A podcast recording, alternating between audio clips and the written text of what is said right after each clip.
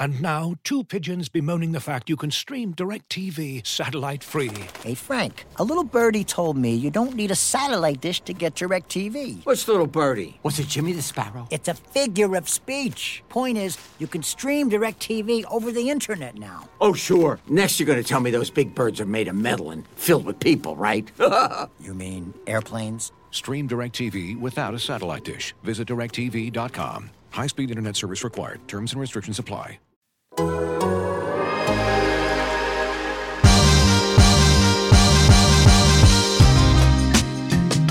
Welcome to Down to Dunk. I'm your host, Andrew Schlecht. We're part of the Athletic Podcast Network. Night Pod. Night Pod. Tuesday Night. We every time we go Tuesday or Thursday, everything things get all weird. So I just say prepare yourself for a weird pod. Weird pod. I'm drinking. I'm drinking non-alcoholic beer, Andrew. It's getting wild over here. Get out of here. I'm drink- drinking uh, DPZ. Uh, Dr Pepper Zero. Yeah, man. Now, did you ever get into Dr Pepper 10? That the Dr Pepper that was just for men. I, I, I had it. I Yeah. didn't no, didn't really get into Hmm. it. Hmm. I'm all in on the DPZ because they released a cream soda version and a uh, cherry version. Of DP. Both are both are very good. Now, both when they say zero, that's zero sugar, right? Yeah, zero sugar. Do they pump it full of stevia though? Because I don't like the way stevia tastes. Yeah, I'm just used to it by now. I guess. I'm a fan of xylitol. Give me xylitol. Uh, speaking of barfing noises, the Thunder won a game the other night against the San Antonio Spurs. Yeah, it was. uh, it was a great game. It Fun game. was. It was very fun. The honestly, like the atmosphere in the then the Paycom Center. What do we call it? The com the the uh, compound. What do we call it? Yeah. I don't know what we call it. Somebody has a really good name, and I just forget it every single time. Yeah, yeah. I keep. I see you. I see you now because you you have really upgraded your seats, and it's very It's- easy to point you out to my wife, which I do multiple plays per game. I'll stand up right next to the TV because you you can't see you in a half court set, so I can Yeah. only point when they're in transition. And I'll just be like, "That's Andrew. That's Andrew. That's," and then you're done. it's it's crazy. Like the seats are unbelievable.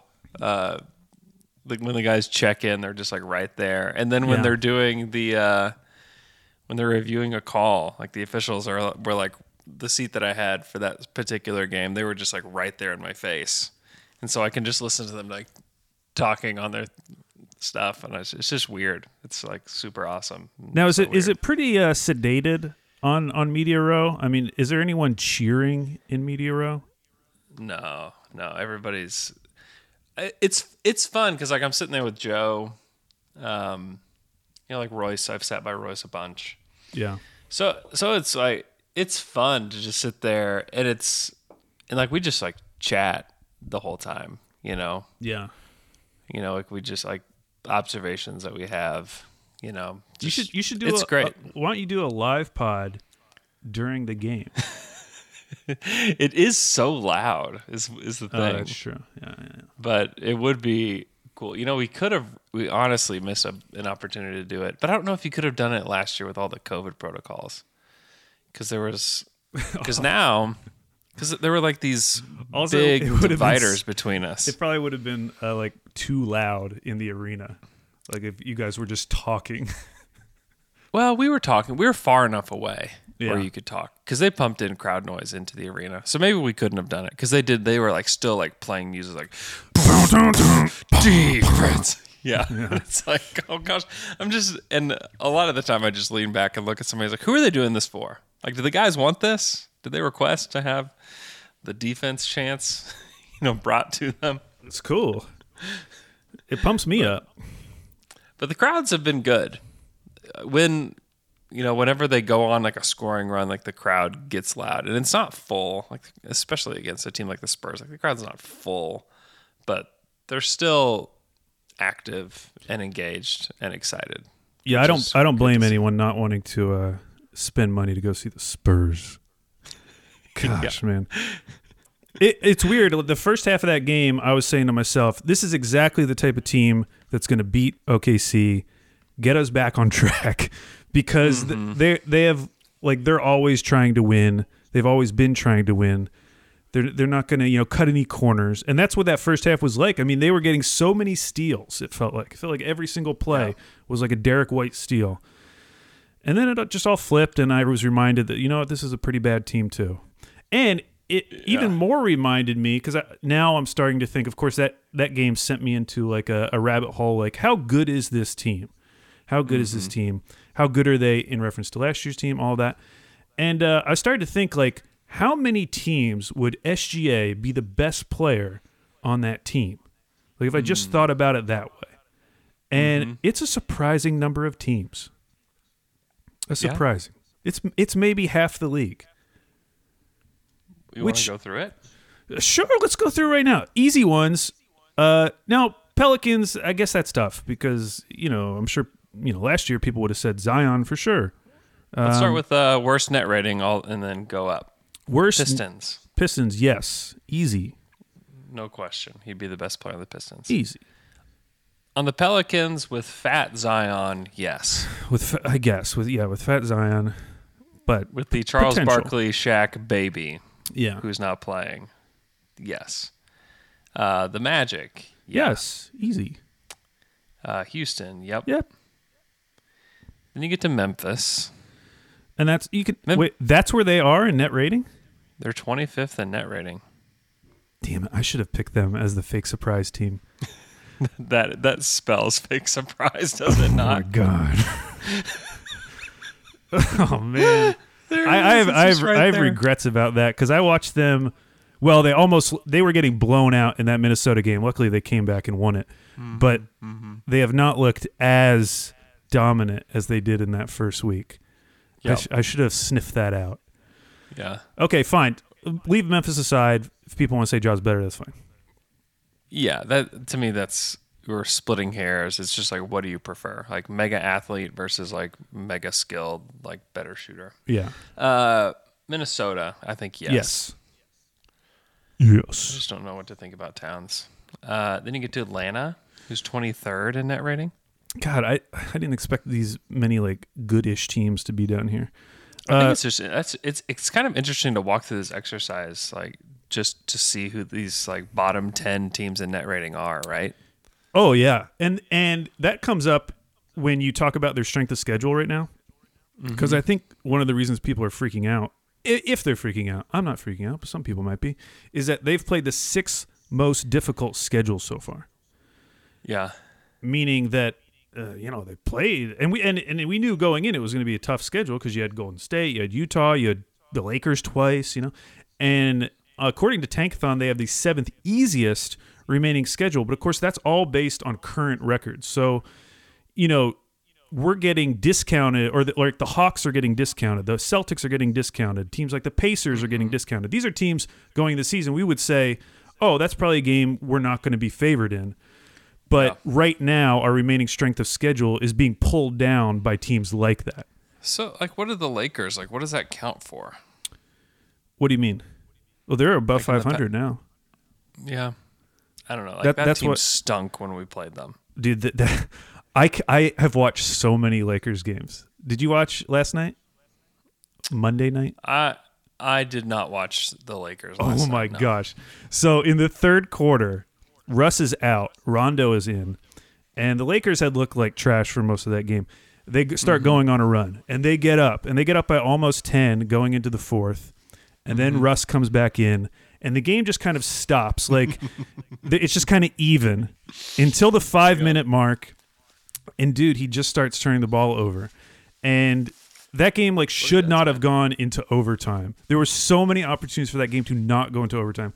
Luckily for them, they won, which they desperately need because apparently Austin Reaves and Rajon Rondo are going to be out their next game, and they might only have an eight man rotation. Like they are desperate for wins, so they needed that. Whatever. Okay, so go back to what we were doing. The Atlanta Hawks. Let's say the push. If you want to say Trae Young's better, whatever. Uh, fine. Yeah. Charlotte. I mean, again, uh, you know, if you want to say Lamelo's better, He's I would. better than Lamelo. He's better than Okay, LaMelo. okay, Like- okay, I agree, Like I agree. flat out. Like I'm sorry. trying to be He nice. just Trying to be nice. Yeah. Hey, by the way, the, my my bold take, which I felt like it was dead in the water. Hornets Yeah. bottom five record in the league. I'm feeling a little bit better. I'm feeling feel a little, bit better. Yeah. They've They they've have lost been- five in a row, They've really struggled. really struggled recently. and and they actually are struggling because of something I'll bring up later when we when we compare it to last year's team. yeah. Mavs no, Boston no, Bucks no. Bucks are 19th in net rating. Holy moly. Hmm. Lakers no. Pacers yes. Yes. Um, let's see. Spurs are 14th in net rating. Yes. Wow, they beat a they beat a middle of the road team. Yes. Kings, yes. Yes. Cavaliers, where do you stand on the Cavaliers? I think yes. Uh, I would say definitely yes for right now. I mean, I, I think the world of Evan Mobley, but it's way too early to say he's better than SGA. are going gaga over Evan. How Mobley. how could you not, Andrew? How could you not go Gaga? He's good. People are going going gaga though. I, I think I think it's warranted. And guess what? I don't even care that Collin Sexton got hurt. I mean, I care that you know I hope he gets better and everything. But I Yeah. think they're still going to be good, and I'm I'm not backing down at all. They're still going to be the surprise team. They get Okoro back. It, it, they fit better with Okoro back. They do. I think they could be like legitimately good defensively, Yeah. swapping Jarrett out. Allen's been Jarrett Allen's been awesome. He has been. Uh, the Knicks, yes. Yes. The Raptors, yes. Yes. The Blazers, no. The Nuggets, no. The Wizards, we can say no. Okay. Clippers, no. Bulls, Mm, I mean, LaVine's pretty good. LaVine's good. Sixers, no. Heat, no. No. Jazz, no. No. Warriors, no. So That's a lot of. You're it- right. It's That probably a surprising number. It's like of 12, 12-ish teams, which now now thinking back to like our original question, like how bad is this team or how good is this team? It, it's just an interesting way to think about it because it's like we do have a better player than over a third of the league, Yeah. and and it's just kind of hitting me because even last year we were saying to ourselves like, yes, Shai's awesome, but like he can only do so much. You know, like Luka's first uh, his rookie season, they weren't good, but they also weren't Yeah. bad because that was the Yeah. year when they ended up with the tenth pick that went turned into Cam Reddish, that went Mm-hmm. to Atlanta. I don't think he's I don't think he's as good as Luca, but I am starting to wonder like how bad this team is actually going to be. But again, they're only three and six, like big whoop. You know, I'm not I was gonna say I'm not the- freaking the out. record. The record isn't good. right. And right, if right. LeBron James plays in one of those games, then, yeah, they're, we're talking they have two, two seven. wins. Yeah, or, or yeah, So yeah, I just can't freak out about it either way. And and also like something that's like I think Josh Giddey will be better than anybody other than Luka on the Mavs. You know, what this year or just talking- in general, like future. just in general, like it's going to be really tough for the Mavericks to acquire a good player. They, like they, like they use their all of their ammo on Porzingis. Well, they use all their And- ammo on Porzingis, and then they just waste first and early seconds in like They've done a embarrassing really fashion. Bad, really bad job in the draft. And and like the crazy thing is Memphis had picks like right next to them in all those drafts, and they nailed every single one. They got the Josh Greens of the world. Who have you heard the name Josh Green since the draft? nope, I, I hadn't heard Tyrell Terry since the draft. Like it, He's gone. He's not even on the team. yeah, they just vanish. And like, I think I remember Bill Simmons having Tyrell Terry in like his top ten. Oh really? draft. Hmm. Yeah. He's had like a pod with KOC, and they were both like going. They were going gaga. they were going goo goo gaga. They were. They're turning little babies. um, Yeah. but yeah, so uh, I think a good, good place to start, though, I actually want us to talk about Sam Vecenie's big board first, because this will kind of lead in Okay. to our discussion. Because uh, Sam Vecini released his first big board for the 2022 draft class today, and uh, no surprises at the top. We got Paolo and Chet one two, then Jalen Duren from Memphis. Duran, right? It's not Duran. Jabari Smith, Auburn, Patrick Baldwin, Milwaukee. Um, but the thing that the, the first thing that stood out to me because he lists it and then he just has some notes. He said that Paolo and Chet earn a tier to themselves start the year. I essentially have them as 1A, 1B in this class, although I don't see either right now as what I'd consider a typical number one overall pick in a normal draft class. Which, uh, you know, is, is frustrating because obviously you want to be bad in the year when there's a transcendent talent that everyone agrees from like the, the second they stepped into like a middle school court, like this is going to be the guy. Yeah. That's not going to be this season. Doesn't mean there won't be an amazing player in this draft class, but it, it's it's a Yep. It's kind of a good way to kind of set your expectations going into this college basketball season.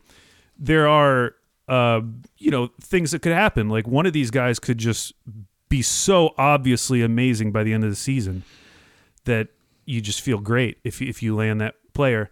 The thing that kind of worries me though is what have we talked about like the last few draft cycles? If you're going to take a center, if you're going to take a big at number mm-hmm. one or number two at the top of, top of the draft class, you have to be super confident that, player isn't just like you know a Clint Capela, you know, like a really good big who everyone likes, although he's not that great this year, or even like a DeAndre Ayton, who I think people have come around on a little bit, but I still, you know, you still question taking a center that high. Clearly, that Phoenix questions it, and so if Sam Vecenie already doesn't feel like these guys are those type of transcendent big men. Mm-hmm. I just, I just, you know, it's kind of like, oh, bummer. Like we need a big man, but also are these not the transcendent big man? We know Victor is next year. He seems to be one of those transcendent big men. Seems like it. I'm not upset about it because it's so early, but at the same time, it's like it's all big men at the top. Yeah. Yeah, no, I think it's those are valid concerns. You know, I don't I don't know what the thought process was on Evan Mobley to start the season. Even going into the draft, there were people that were like, ah, I just don't know. Oh yeah, for sure. You know. And and I Evan, do, so- and I kind of, I mean, I, that may be me going gaga, but I kind of feel that way about him now, Yeah. where he's like a transcendent center. Yeah. Yeah, we just don't know. And I mean, there are, there will be transcendent players like later in the draft too. You just have to be you just have to nail it. Like the work the Thunder have to do right now, like behind the scenes is so like the weight is heavy because it's not only like develop the players you have, it's go find the next guy, right? Yeah, I think there's Like, you- there's more pressure to not miss because Yeah. this isn't Phoenix where like they completely botched a top 10 pick and it doesn't even really matter. Yeah. If if that happened to OKC, like that's a huge deal. If they botch a top 10 pick. Yeah, you cannot you can't do that. You absolutely cannot do that. And they they did well in this last draft. You know, I think Josh is clearly a good player. Like clearly a I think he'll be a starter. I don't know if he can be even like fringe all-star, but like I don't know that it matters if he is or not, but he, the fact that you think he can be a starter and has the size and the strength and all the passing ability that he's got. I mean, if he does develop a shot, I think he's got all star potential, but you know, we're we're a long ways away from figuring that out. Yeah, yeah. That the Spurs game was kind of the first, well, I guess the game before that as well, where his offensive limitations were really on display for stretches of that game. Um, but he's 19. It's his first 10 games as a rookie. Like you don't really care because your expectations coming in were so low on the offensive in terms of his scoring potential coming in. So I'm not, you know, worried about it. But you're, you know, those first couple games, it was like, oh my gosh, like by the end of the season, could this guy be scoring 20 a game like Lamelo was? I don't know if I feel that way anymore, but I, I do feel like he could get to like, you know, 13 to 15 per game in his rookie season. Yeah. That wouldn't be crazy, and that'd be awesome based on where we were coming in. That'd be amazing. I'd be surprised if he did it.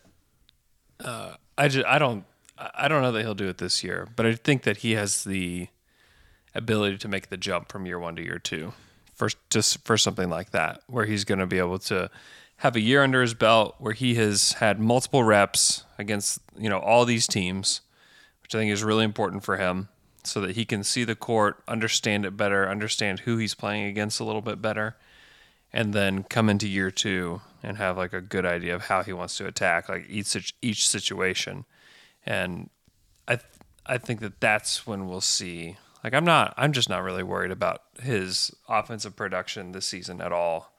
Um, you know, I, I want you want to see growth, you want to see the potential shine through, but really this this season is about like reps and like what like kind of like situational reps can you give him. And i love that mark put him in at the end of the game and kind of let him create you know that shot for dort Yeah. at, at the end of that spurs game. I think like those kind of like mental reps are really really important. And you know he's even if he just makes like the all rookie second team and like people are excited about him and you know if he doesn't even finish in the top you know four for rookie of the year like i just like i just don't really care. Like that's just not always even the best indicator of what people's careers are going to be. Yeah, we, we talked about uh, Gary Neal was a first team all rookie. Yeah. Back in the day. yeah he had uh he had his moments gary neal. He did. but Yeah, I mean with Josh, like you feel good because he already has an elite NBA skill, which even for top picks, like lottery picks, that's kind of rare in their rookie Yeah. season to already be showing an elite NBA skill. Like yeah elite. even sabonis who became an all-star like what was he elite at his rookie season i would argue nothing getting to the line. Yeah. yeah. Yeah. Avoiding the free throw line. Uh, not using his right hand at all. Yeah. You know. But- but even like- there was yeah. You look at last year, like guys in that range, you know, like Isaac Okoro, for instance, like he came in marketed as a great defender, but it wasn't like he's instantly a lockdown defender coming into the league. Yeah. You know, I mean, And his his offense has a long way to go still. Like he he looked pretty bad in summer league. Yeah.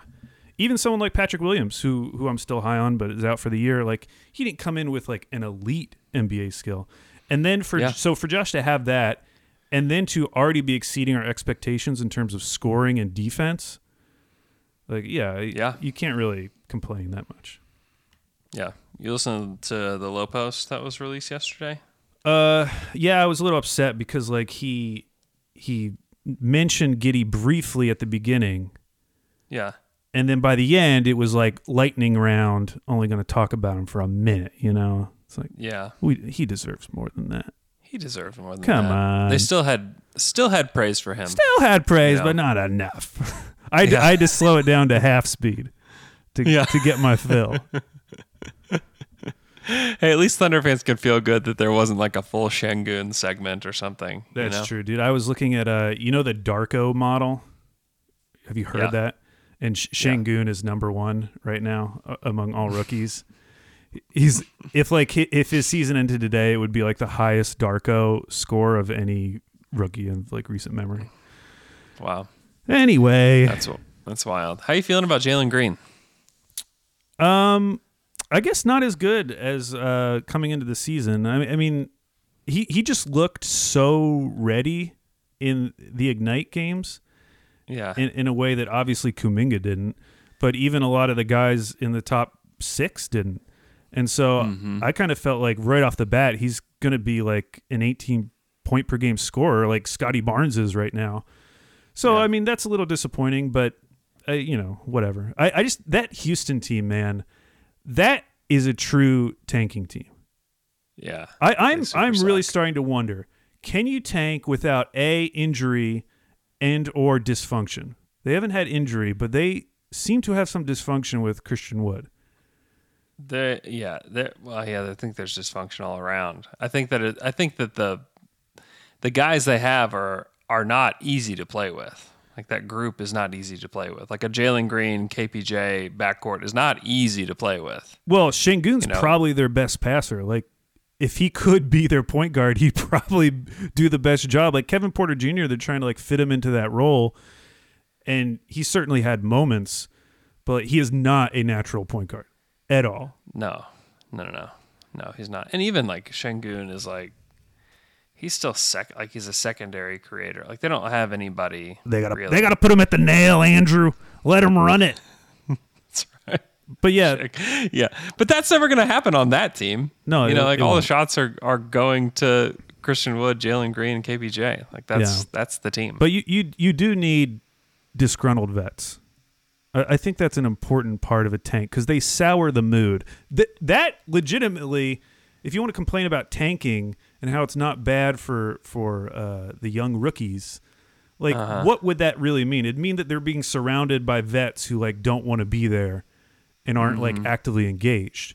Which seems to be much more of what's going on in Houston, much less what's going on in Oklahoma City when Bays comes out and before anyone asks him a question, the first thing he's talking about is how much he loves Mike Muscala. like it seems like such a good environment in Oklahoma City. It's it is. It, it's hard to. It, it doesn't. There's everybody's in a good mood all the time. Like it doesn't really matter what's going on. Like every Yeah. and a lot of that is the culture that Presti's created. A lot of it's the fact that the team, at least the guys at the top, are bought into what Mark is saying, and then that trickles down to everybody else. Where, like, if Shai believes it, well, then we I have to believe it too, you know. Or if Muscala believes it, then I have to believe it too, kind of thing. And you know, I do think that the fact that the Thunder are very like open and honest and like it keeps those vets from like being disgruntled some. Like Favors I don't like Favors doesn't want to be on the Thunder. Like come on. Like he but I think they're very open with like what the plan is with him. Just because and I don't know that for with certainty, but you know, that's the way it has that's the way it's been with every other vet though. And so there's like I don't know. They they've done a really good job, and perhaps you know maybe the environment itself is worth like six wins. You know what I mean? The fact that like people aren't pissed off or like upset about touches or Right. upset about minutes or whatever. You know, like maybe that's worth a certain amount of wins. Yeah, ev- everyone just the fact that you will fight. everyone is on the same page. Um, Yeah. you, you just never hear like one peep, and like those Christian Wood tweets, like they're they're not that big of a deal in the grand scheme of things. Like Mm-hmm. who cares? But we haven't heard, we haven't had something even like half of that come out of Oklahoma City. Yeah, We haven't even- And some of that's the person. It's the personality of the players too that they have chosen for this team as well. Well, yeah, I mean- Like, I don't, I don't think they would have brought Christian Wood to this team. Well, dude, there's- like I just, I just don't think if, even if they were just like, hey, you can have Christian Wood on the minimum, I think they would say no thanks. Well, dude, uh, Detroit, like they could have had him. He they Yeah. they knew how good he was. Like he was getting like some All Star buzz last year before he got hurt, and they just let him go. And they could have had him for cheap. Mm-hmm. And they let him go. They would rather played Jerami Grant double the money yep, than have Christian Wood on their team. because because Jerami's a good dude. Yeah. Like, Jerami's great, and that I, I mean that kind of stuff really does matter if you're trying to build towards something, and like the problem, and I and I get it. Like there's a lot of people that think tanking is bad, and I think there are some like bad-ish versions of it that look like this, you know, where boy Jalen Green better be a star. You know, Well- Like, that's like those are the things that like eventually will lift you up and and make all this stuff not matter at all. But like you need to have the stars. And maybe you could even argue, like, looking back now, knowing what we know, like, the early part of Devin Booker's career could have likely been that.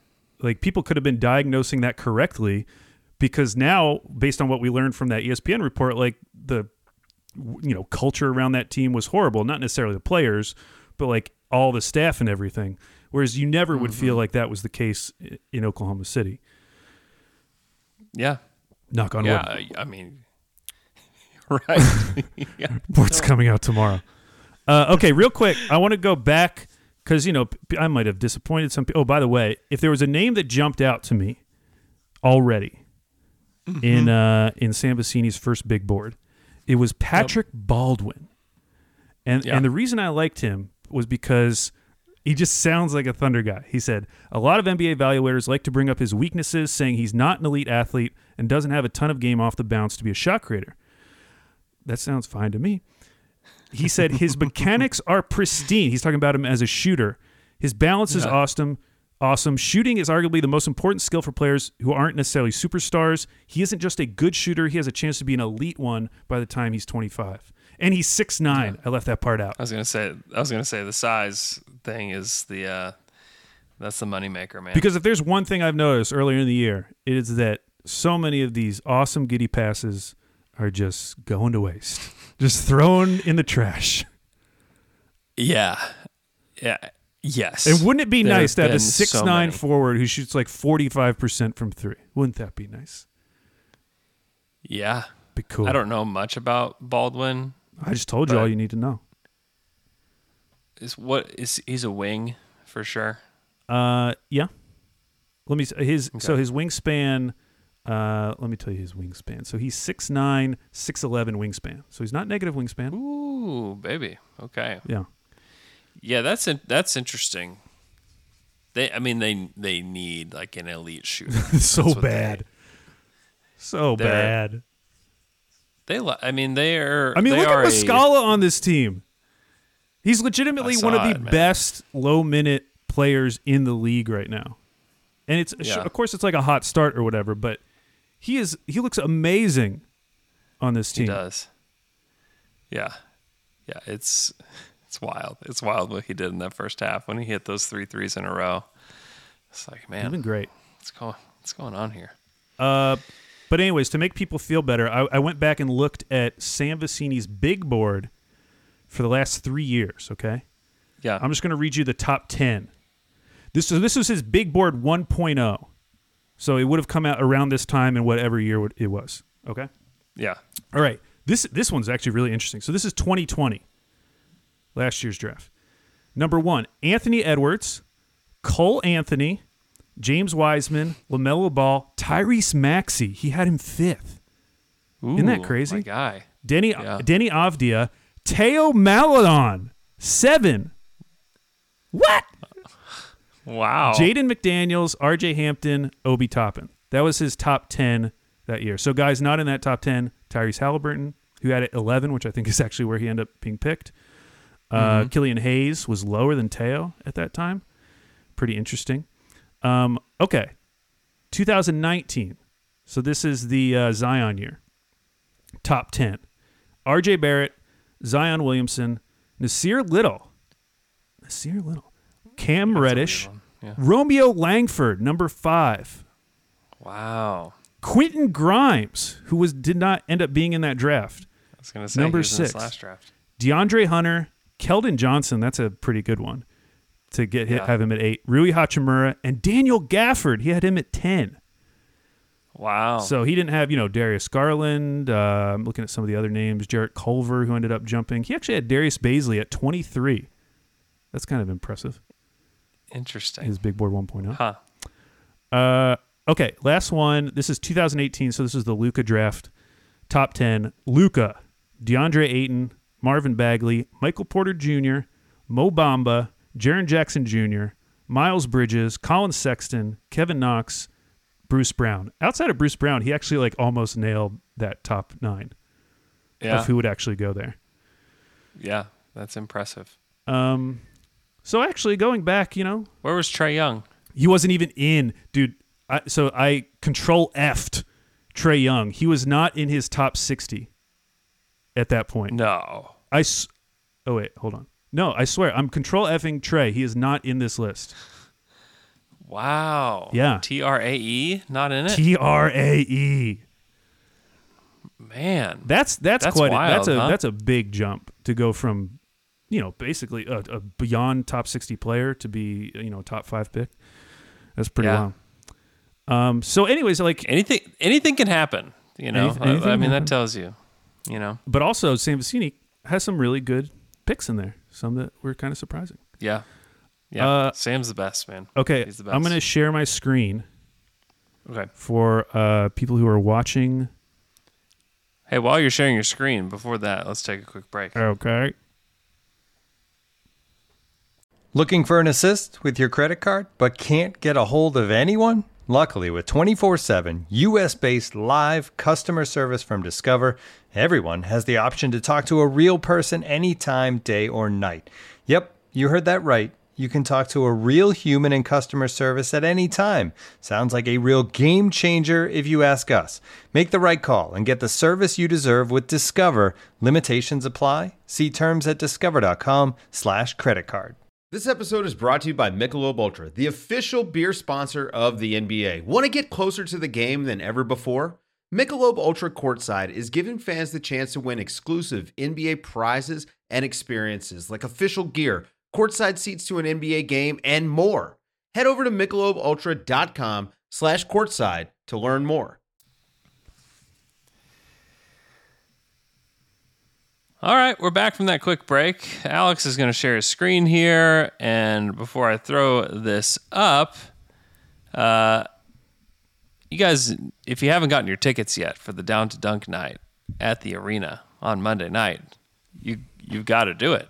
Alex is about to hop on an airplane and join us here in Oklahoma City. It's going to be so so so much fun. Uh, I cannot wait for it. We're going to have a live podcast before the game. We're going to walk over to the game together. We're going to have uh, lots of chants during the game that are going to be hilarious. We're going to take a big group picture uh, at half court and do a half court shot competition.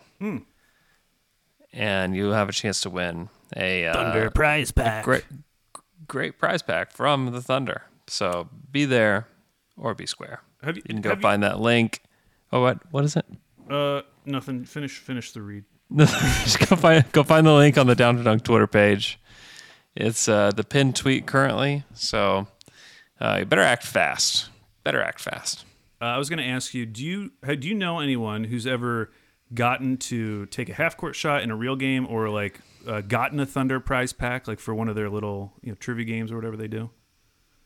Any anybody? You know? Uh, I know a guy who won the twenty thousand dollars really? For the mid first shot competition. Yeah. Wow. Cool. Yep. That's a dream. That's got to be a dream. He put wood floors in his house. Really? I think I would retire. Get out of this rat race. You know? I would. Uh, I just invested in NFTs, man. That's Oh yeah, Andrew's a crypto bro. Crypto, bro. Just throw it Yeah, into crypto. he's gonna get. He's gonna buy a couple board apes. Okay, so I wanted to compare. Uh, if you're watching at home, you can you can see all of this on your screen. I wanted to compare this year's team to last year's team because one of my uh, things that I believe strongly in coming into this season was this team is so much worse than last year's team. So much worse. I really truly believed that coming into this season. And uh, seeing them these last couple of days, it's like, is it that different? Like, am I watching a rerun of last season? So I'm comparing this year's team through nine games to last year's team through nine games. So the first thing up on the screen, which I will describe for the listeners at home, is the top 12 players in terms of minutes played on these two teams. And uh, for the, for those on YouTube, you know, if you see any make any observations, shout them out, and if uh, I find them interesting, I'll, I'll, I'll read them out. Um, but one thing that stuck out to me was last year's team. Of course, you have Al Horford and George Hill playing over 25 minutes a game. Um, you have Hamidou Diallo playing 21 minutes a game. Kenrich Williams was only playing 11 minutes per game back in the early part of that season, and he played all the games. He played all nine games. Poku was playing more games. Poku at that time, isn't that crazy? Rookie Poku was playing 16 minutes per game, currently only playing 14 minutes per game. Um, that definitely stuck out to me because, on the one hand, like Al Horford, George Hill, very good players. We basically replaced them with Josh Giddey and Kenrich Williams in terms of like the big minutes guys. I mean, Kenrich is averaging 21.7, Giddey's up at 29. Um, anything else stick out to you about the, the two lineups?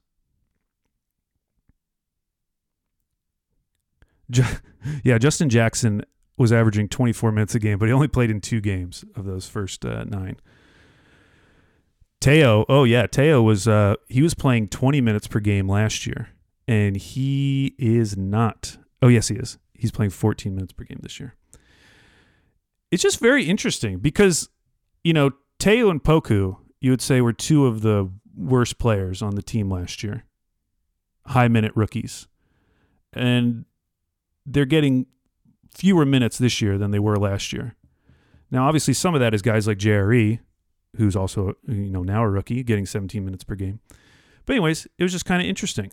So now I'm going to scroll down, and we're going to look at some stats comparing this year's team through nine games to last year's team through nine games. So on the uh, on the right hand side, you'll see 2021. I gave you the uh, you know the value and then the league rank. So for instance, offensive efficiency, Andrew, terrible. Both teams. This year, we're second. We're the second worst offense in the league, 98. Last year, we were the second worst offense in the league through nine games at 103.5. Offense is down overall. Right, but like compared to the rest of the league, this offense is just as bad relative as last year's offense was. It's bad. And by the way, quick tangent. Look at this. I made this for you. Bottom two offenses in the league going back a decade because I wanted to see like how good could a team finish if they had a bottom two offense. And the best finish was probably Chicago in 2020. They finished 22 and Yeah. 43, but that was 24th, which would have been equivalent to the seventh pick. Now, S- Yeah. Sacramento, they won 27 games. Like Philly has won 28 games with a bottom two defense. So I don't know Uh-huh. if this is encouraging or, or discouraging, but this is just to show you w- what teams who have had a bottom two ranked offense have done the rest of the season. Most of these teams ending up at like the worst team in the league or like a bottom three team. Yeah. Okay, back to, Yeah, that is interesting. back to this. True shooting down this year. Last year they were the 20th ranked team, true shooting. This year the 29th, which obvi- Yeah. if you've watched this team, like they're bricking so much. This is Some of that's Dort too, right? Like Dort had such a hot start last year. Yeah, he did for sure. Um, going forward, it's going to be important to know that these teams are basically had the exact same pace. They're not necessarily playing any faster. They're actually playing slightly slower than they did last year, but it's basically equivalent 101 to 100.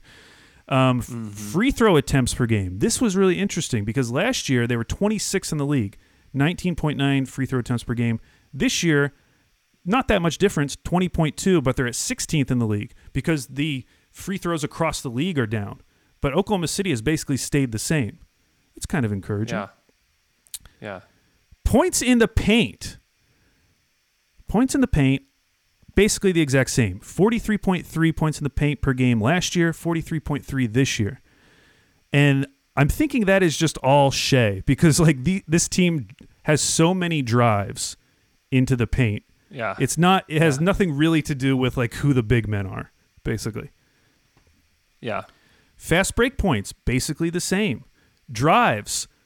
Look at the difference in drives. Now, last year they were at 56.2 drives per game. That was good for second in the league. This Mm-hmm. year, they are first in the league at 70.2 drives per game. Yeah. Increased Yeah, by that feels 14. right. It does, because it's like everyone's driving. It's like if it's not Giddey, it's Bazley. If it's not Bazley, it's Dort. If it's not Dort, it's SGA. Like every single player on this team is driving all the time. Yeah. By the way, are you pleased with Dort's finishing?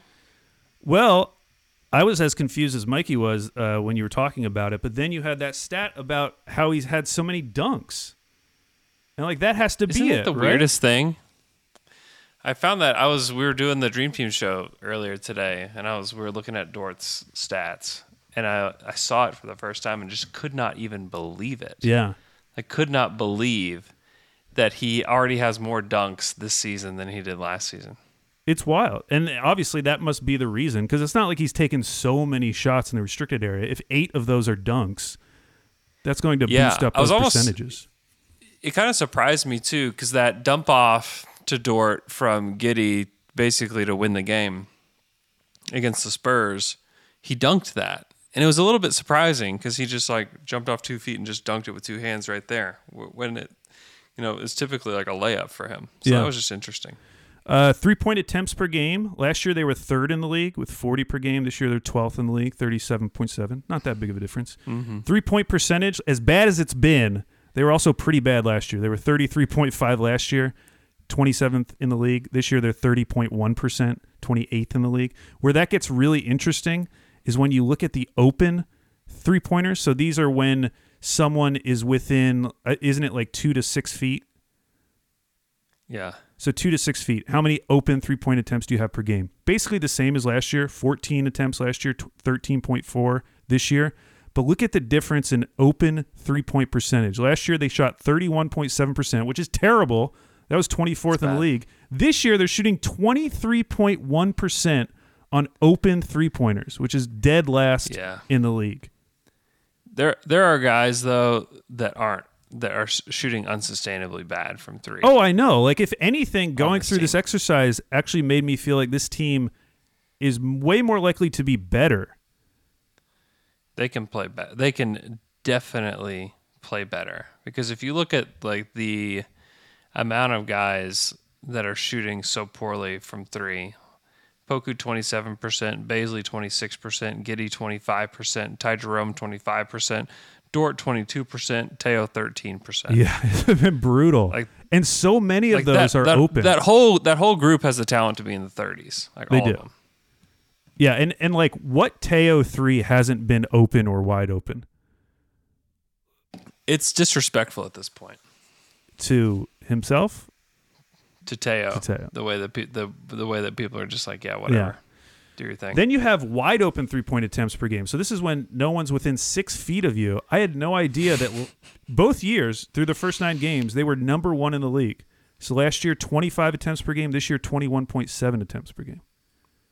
that stat is is a really interesting one because you think like, oh man, they're wide open. Well, most of the guys that are wide open are wide open for a reason. You Ooh, either that's true. create a That's a good shot point. For for a good player, or the shot's wide open because nobody Oh, cares. I, I was hoping it would be like, oh, Shai, Shai is so good at driving and kicking, but you're like, no, it's just we're surrounded by terrible shooters. I mean, honestly, no, that's there's- true. That, that that is the reason. I didn't think of that. Yeah, yeah. No one guards Teo. No one cares. No one's gonna guard Lou Dort right now. Like they just won't. Yeah. They don't care. And uh, their percentage on those wide open threes basically the same 35% last year, 36% this year. Passing, I was like, okay, we brought Josh Giddey here. We got Shai. I bet passing has shot way up. Passes per game, almost exactly the same 294 last year, Yeah. 288 this year, middle of the league. Potential assists. I was thinking, okay, here we go. 45.7 last year, 47.6 this year. Again, middle of the league. Yeah. Assist percentage. What percentage of plays finish in an assist? 57.6% last year, 55.7% this year. So it's like not really that much difference so far compared to last Yeah. year's team. Yeah. Uh, then we get to some defensive numbers. So last year at this time, through nine games, OKC had the 11th ranked defense in the league. What is interesting is they have the exact same defensive efficiency as last year 107.9 last year, 107.1 this year, but now they are 20th in the league because of the, you know, everyone not being able to shoot the ball early in the season. So they're Yeah. they're technically playing just as good of defense, but relative to the like current league, they are worse. Relative to the rest of the league, yeah. I read that stat on Slam and Jam where like almost everybody has a defensive rating that's you know 105. You know, half Right, the league right, does. And last season there was nobody.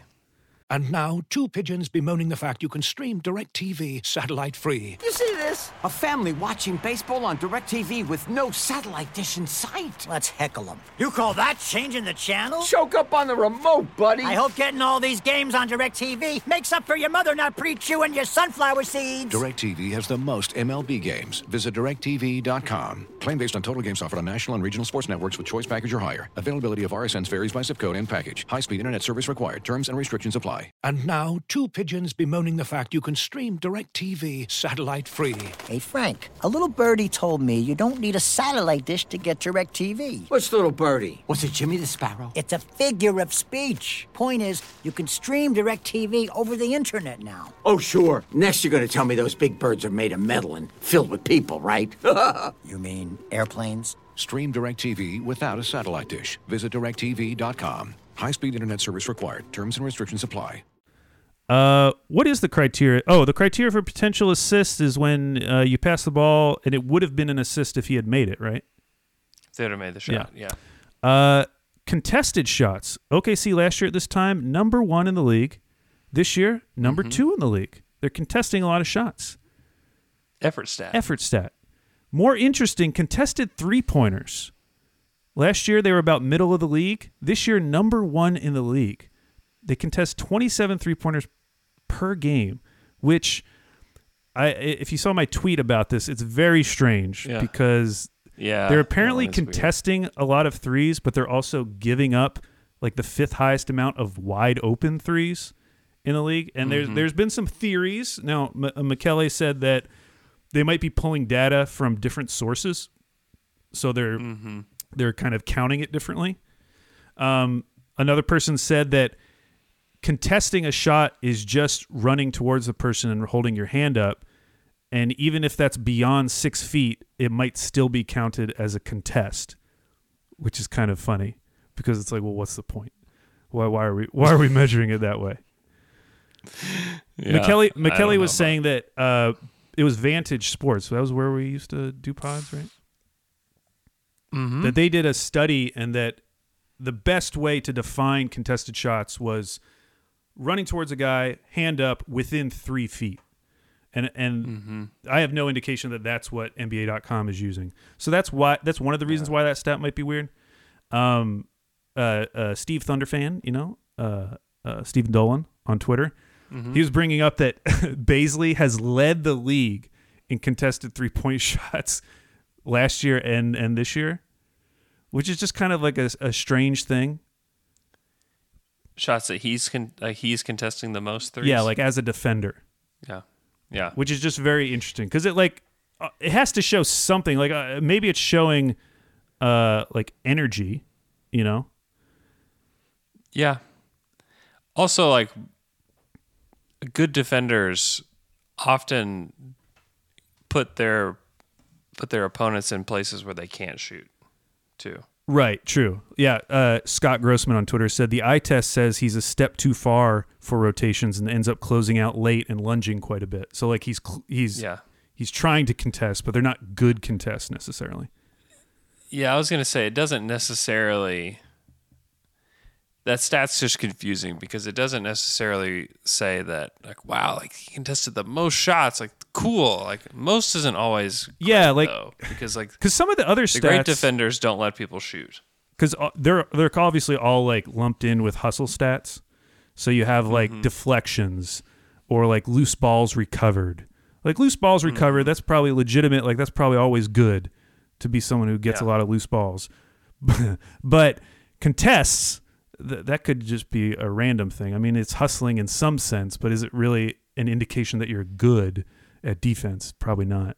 it, it, it could mean that you've lost your guy yeah, you're just they have now had running. the ball and you are just running as fast as you can to get to them every time You're like at the opposite three point line, just running towards the other three point line, and that's a contest.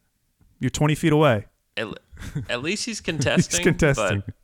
but, you know Uh, this one blew my mind. So I was thinking they have no interior presence, opponent restricted area attempts per game. Last year, through mm-hmm. nine games, 31.7 attempts in the restricted area, which was fourth in the league. This year, 22.4, 27th. In other words, they're not getting like demolished inside, even if that's happened in a few games. And you look at the opponent restricted area percentage, and this year they're 13th. Like they're kind of middle of the road. And you look at the, you know who the team who's like one of the worst is Charlotte with Mason Plumlee. yeah And I forgot the team who's number one. It might actually be, uh, or like 30th. It might actually be the Minnesota, who has like the highest opponent restricted area percentage. And they're all, they're both That's above seventy percent. I just thought that was interesting because you know I think of this team as just having like no resistance at the rim, but they're like fine based on these stats. Yeah, they've got good point of attack defenders too that deter drives. Where like Charlotte, like who's deterring drives Um, for Charlotte? Hmm. I mean they've got they got a lot of active guys. They got active guys, but like head of steam, like you can get where you want to go. Yeah, It's harder.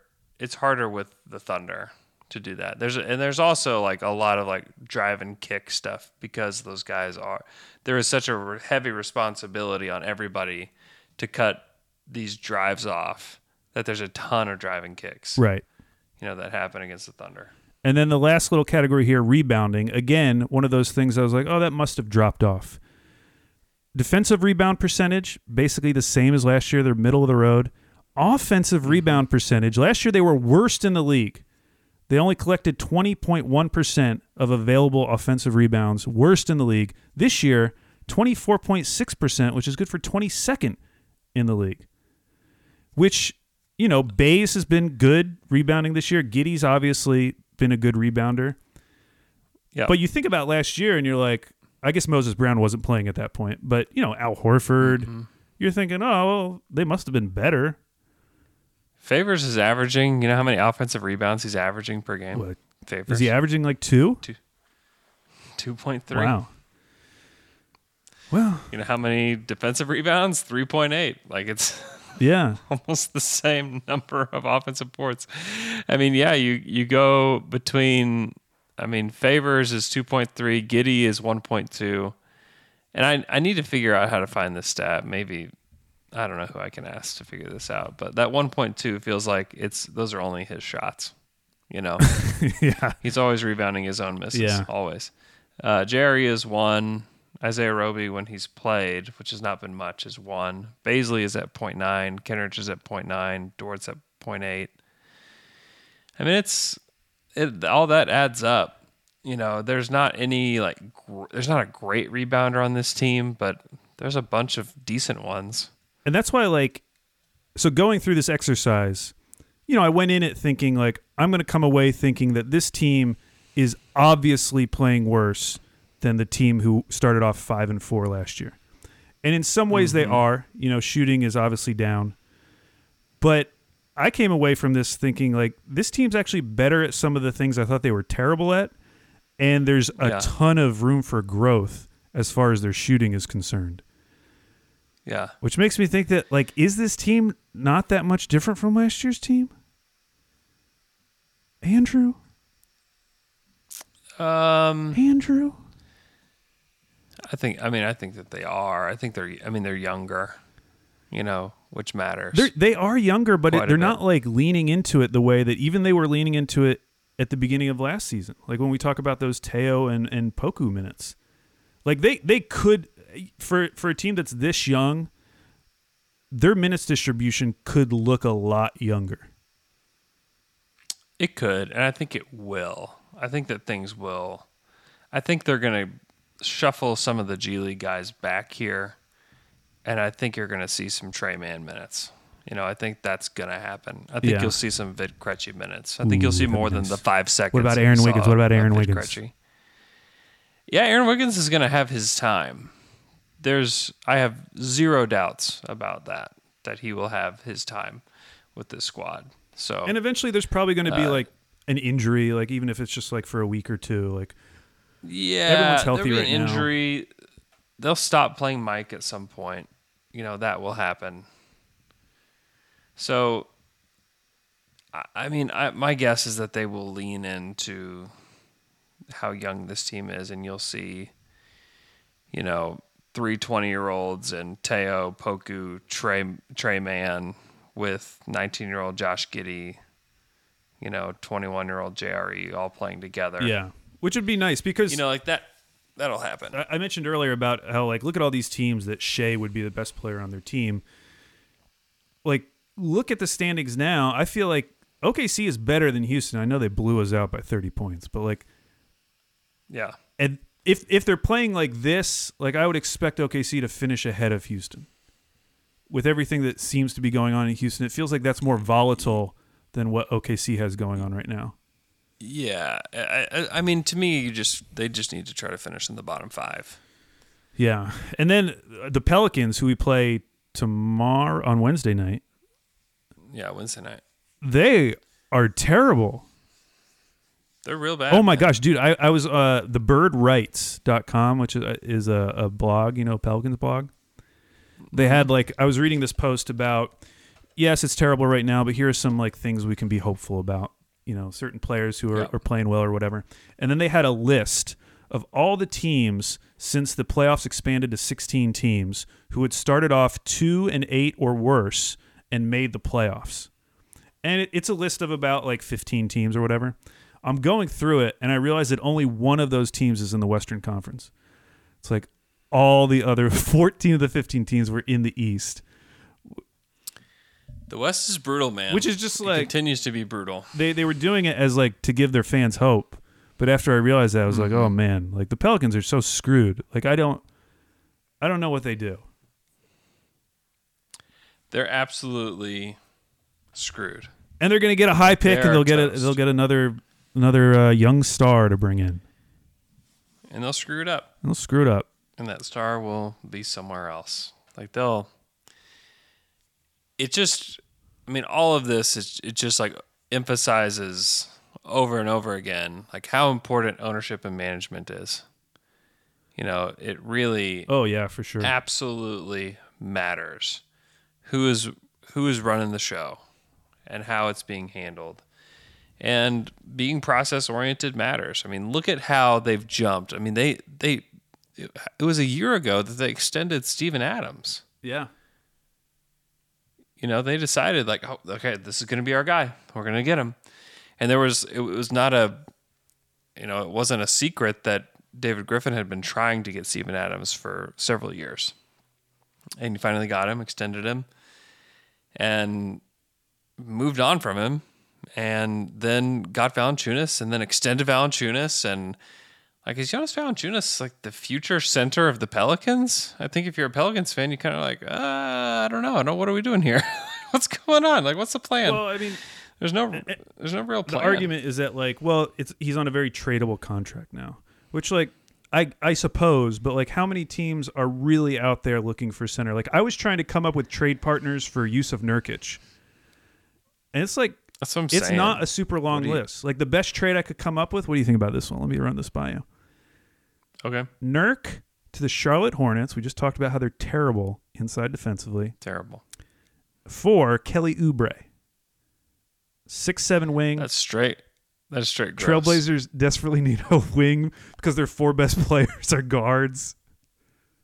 That would, but to Kelly, I mean, you know, you know the the book on Oubre, man. I know, but th- I'm just well, we'll talk about it on Friday uh, because the the the Portland Trailblazers are the Wheel of Fandom team, and they have Yep. so much going on. We got the Neil Olshey report on their Wheel of Fandom week. How lucky is that?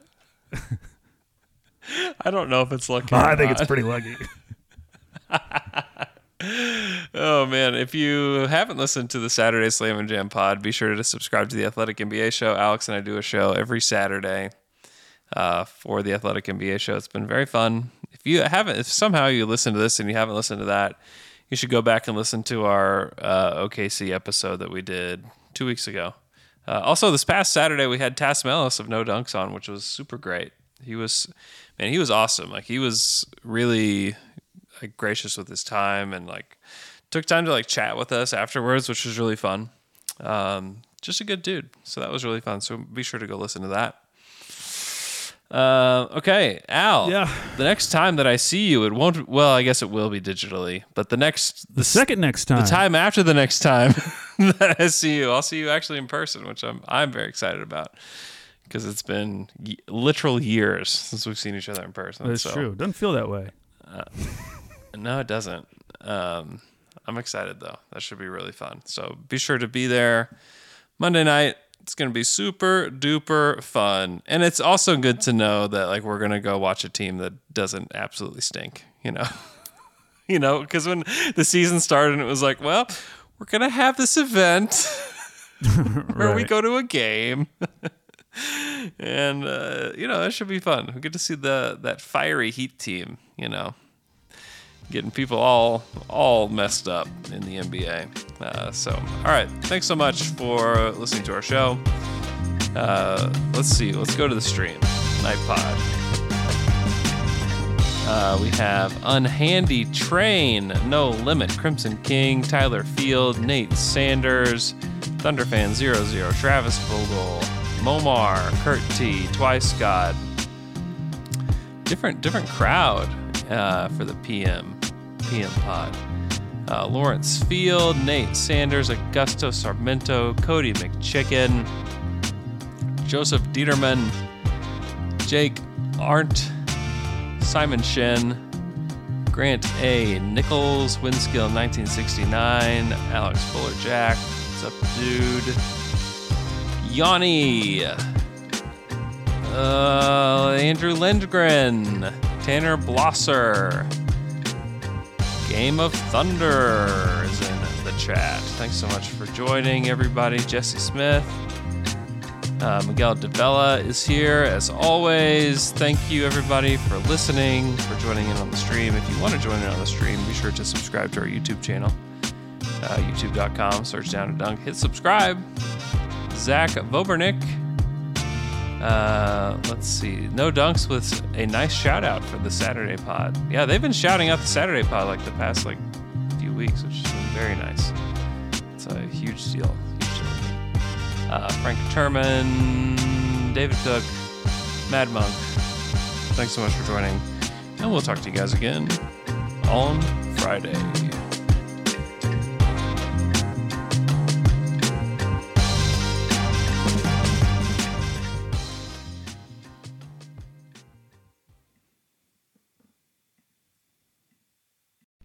As you've probably heard by now, we've teamed up with BetMGM this season. We'll be using BetMGM lines to make all of our picks, and we'll have special offers for our listeners each week. If you haven't signed up for BetMGM yet, use bonus code The Athletic, and you'll get a one-year subscription to The Athletic, plus up to a $1,500 first bet offer on your first wager with BetMGM. Here's how it works.